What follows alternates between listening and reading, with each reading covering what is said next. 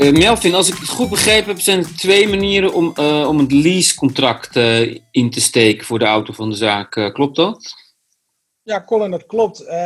kijk, als ondernemer kan je natuurlijk kiezen om een auto zelf te kopen. Dan moet je zelf centjes op tafel leggen en, en eigenlijk alles zelf regelen. Van verzekering tot de wegenbelasting, tot ja, noem het allemaal maar op. Maar daartegenover kan je tegenwoordig ook vrij simpel leasen.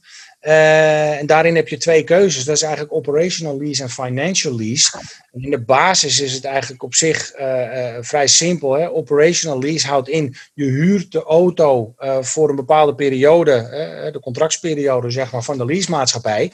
Je wordt dus nooit eigenaar van die auto. Het gemak daarin is dat je één bedrag per maand aan de leasemaatschappij betaalt. Dat is gewoon voor het huren van de auto en daar zit vaak ook een stukje brandstof bij. Uh, daar krijg je een pasje voor. En uh, dat is gemak. Dus daar betaal je misschien wel iets meer voor dan dat je een auto zelf zou hebben. Maar het is gemak wat een ondernemer koopt. Hè? Je hebt in plaats van alles moeten bewaren overal en nergens, heb je gewoon één keer per maand heb je een afrekening en klaar ben je. Uh, en fiscaal gezien heb je dan gewoon de aftrekpost via de leasekosten. en moet je hem wel, als je die auto ook privé rijdt, gewoon fiscaal bijtellen. Hè? Dus gewoon die bijtelling van auto op de zaak. Dus operational lease is de gemakkelijke versie daarvan. Je huurt een auto en na afloop van het contract geef je de auto eigenlijk weer terug aan de leasemaatschappij.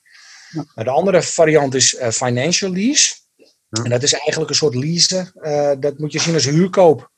Je, je, je lease een auto, je leent eigenlijk geld bij een leasemaatschappij. Uh, die geven jou een auto en na verloop van tijd, hè, laten we zeggen drie of vijf jaar, heb je de lening terugbetaald, dan is de auto van jou. En gedurende die hele periode uh, uh, ja, zijn alle kosten en lasten voor jou. En moet je de auto gewoon net zo benaderen als iedere andere auto van de zaak. Uh, als je een privé rijdt, heb je met die bijtelling te maken. Ja, precies. Nou, dankjewel Melvin voor je uitleg. Het was glashelder weer. Ja, tot zover deze podcast van NAHV, de financiële dienstverlener voor de creatieve ondernemer.